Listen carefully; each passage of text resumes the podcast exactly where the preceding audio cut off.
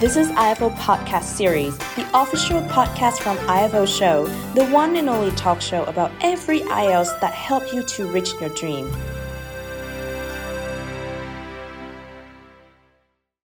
All right, well, I'm the guest, and this is my profile.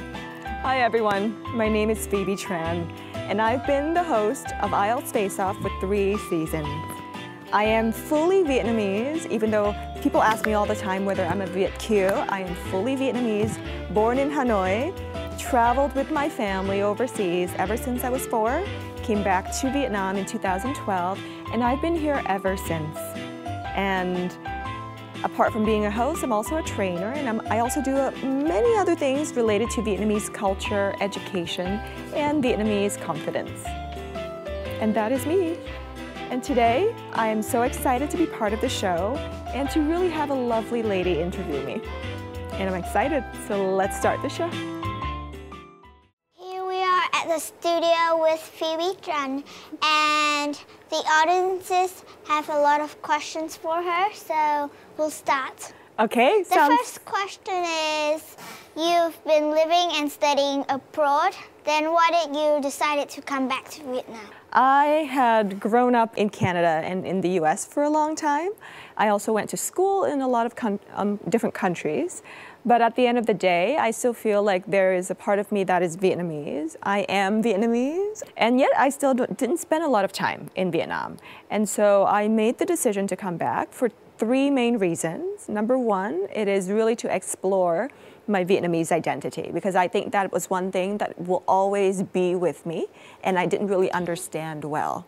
And then the second reason is really uh, because of work. I felt that there were a lot of opportunities in Vietnam that I can do to create change. Um, at that point in time, I was working as a researcher in the US, and uh, for me, it was just more natural to to be able to really get down into the dirty and get down you know into people's daily lives and just work out the problem so two main reasons and also the third reason was that vietnam was the easiest change and that was i was at a point in my life at that point in time that i really wanted a major change I knew that you studied biology, chemistry, then why did you decide to work as an MC? I get that question all the time. A lot of people ask me, don't you think it's a waste for you to study all of those things and then now not work in those fields? And my answer is no, because I, I also think that uh, an education equips somebody with the skills to be able to be very flexible. And so for me, coming back to Vietnam, it really is about implementing all of the skills that I had learned um, in multiple years of training and implementing the discipline that a university education has been able to give to me um, to maneuver in a very chaotic environment. So, Vietnam, I, I would consider to be very chaotic. Um, it has a lot of irregularities, it has a lot of challenges, and to me, that's super exciting. So, no, it's not a waste at all. And I'm still implementing the skills that I had learned in science in my life and in my work today. A lot of people wonder that you just speak English, you never speak Vietnamese. So, is that true? What do you think? I think you do speak Vietnamese. Yes, I can speak Vietnamese. I used to have really bad Vietnamese though, but now, um, having worked with a lot of youths and people and parents and people in the industry, I have to use Vietnamese. And just like you, I had to learn Vietnamese, and it's always a learning process. Yeah, so my Vietnamese is quite good, I think. as good as your English, for sure. so, you've been working with many young people. So, can you tell me the advantages and disadvantages um, of the young people? Whoa, that's a difficult question. I think Vietnamese young people, like yourself, have amazing, amazing desire to do better than how than what their parents have done. So I think Vietnam, compared to let's say other countries in the world, is really a, a place where the youths want to surpass their parents. And that is an amazing drive, an amazing aspiration that I think will propel our country very, very far. I'm also a young person, so I, I think I should learn from your expectations too. You guys must be very curious to know about Phoebe's life routine. So, what's your daily life routine like? I wake up around 8 or 7:30 a.m. every morning, and my day is filled with work. A lot of it is with work. So I always say we have 24 hours a day. Um, I spend about 12 to 14 hours with work. And then the remaining hours, I spend about six hours for sleeping. So that leaves me with four hours to do whatever. And depending on the day, depending on the season, these four hours can be broken down either into fun. so I, I, like, I love food, so I like to eat for fun. Um, or broken down into doing house chores. I hope you help your mom with house chores. Sometimes. Sometimes I like to buy a lot of robots to help me with house chores, so I, I so that I can spend a minimum amount of time doing it, or work again. Because in my line of work, you know, where I work with a lot of youths and a lot of their futures depend on us, we have to make sure that we do things responsibly and we're able to resolve issues as soon as it happens. Thank you for your answer. Your daily life routine is very busy, but I still don't want to do too much of one thing. I like cooking. Oh, that's good. That's a great place to be, you know, to have diversity in your day. I, I think I need to learn how to put diversity in my own day as well. So it's good for me to learn from you. Okay. Mm-hmm. Maybe you can teach me how to cook. Did you know that a lot of IELTS face-off fans called you Chị Đại? Oh, really? I've heard of it, but I think we have a lot of Chị Đại and Ang Dai and multiple people die in this show for sure. So I'm not the only one. yes, but you're famous and everyone loves you. Well, thank you. So in this episode, I am not the only person who gets to ask the questions. The audiences also will ask the questions. Fantastic. I'm ready. Let's start with the first question. Why did you decide to come back to TV industry with the show? Well, I think I came back to the television industry for multiple reasons. In Vietnamese, there's this thing called duyên. I think there's no English language word that can really, truly represent the word duyên in Vietnamese. But to me, it is a combination of everything opportunities, the right timing, the right content, and the right fit. And to me, I think being in television is not a choice.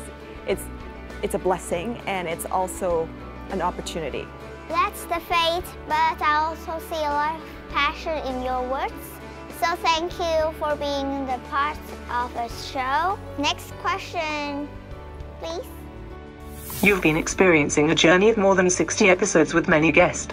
What is your favorite episode and the guest that you remember the most? I think I have, well, it's too many to count, but I do think one of my favorite topics is the topic of the teacher, Thuy Dung. And so her topic, I think, is a great topic uh, to, to just talk about that decision to travel the world and come back to dedicate to the country. My favorite guest, I think she's one of my favorite guests, but I also am thinking about Leon Le, the creator of Song Lang. And the reason why he's, he's left such a deep impression in me is also um, based on the word that I share with you, grit. Um, he used to work in New York on Broadway, and he's also been very, very involved in the arts. And I really see in him this passion and dedication to the arts itself. And so with him, I, I do see him as a creator, and I do see, see him as a very interesting, funny, fantastic person. Thank you, and I hope that in season four you'll have the chance to meet more interesting guests. Mm. And the third question is you live in Ho Chi Minh City, but you have to fly to Hanoi to make the show. So how do you arrange the time? I think it's it all comes back down to this thing called time management and task management. I spend the weekdays in Ho Chi Minh City and then sometimes the weekends I fly to Hanoi. Uh, what I do is I fly late at night, sometimes the last flight. I get into Hanoi, I, I sleep, and then early in the morning I wake up to go film. Saturday, Sunday, I tell my colleagues back in Ho Chi Minh City, I'm like, okay, th these are the two days. If you need to contact me, it's gonna be really difficult. So anything urgent, send me an email, send me a text, and I'll call you back whenever I can. And then I spend my whole day in Hanoi filming, and then most of the time, the last flight on Sunday or the, the earliest flight on Monday, I will fly back so that I can be in the office um, by 9:30 a.m. on Monday. So that's how I do it. So I think I'll learn from you how to manage our time. And Phoebe, what is your unforgettable memory from the day that you have been in the show from season one? Wow, that's a lot of memories to go through. Um, I remember when we first started shooting, you know, um, our set, as you see here, it looks very sturdy, but then at the same time, it, it's also very fragile. And then sometimes the set gets broken by some people who um, accidentally step on some parts of the set. And that is quite a laughable moment, you know, every time it happens because literally people are just so distraught by the fact that they just destroyed a set. yeah, so those are some of, I would say, at this point in time, fresh memories that I find very, very endearing. So now you knew a lot of backstage story told by Phoebe. And our next question is because last week you asked me which is my favorite book, so it's the chance for me now to ask you what is your favorite book?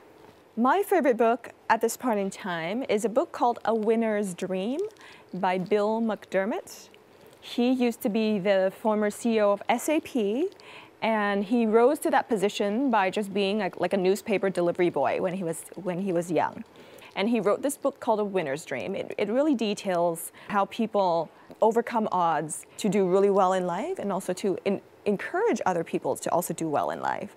Thank you for sharing your favorite book. And also, you usually ask the guests about their favorite vocabulary or phrases. So it's time for you to share yours. I think one of the phrases that really resounds to me at this point in time is when things are going well, keep doing what you're doing well. But when things don't go well, change. Um, and so that, that is the thing that I, that I, I always keep in mind um, so that I can definitely be very, very sensitive to the changing world and to always be better and rise on top and always be competitive. So thank you very much. Guys, you must remember the phrases that Phoebe just shared because it might be useful for you later.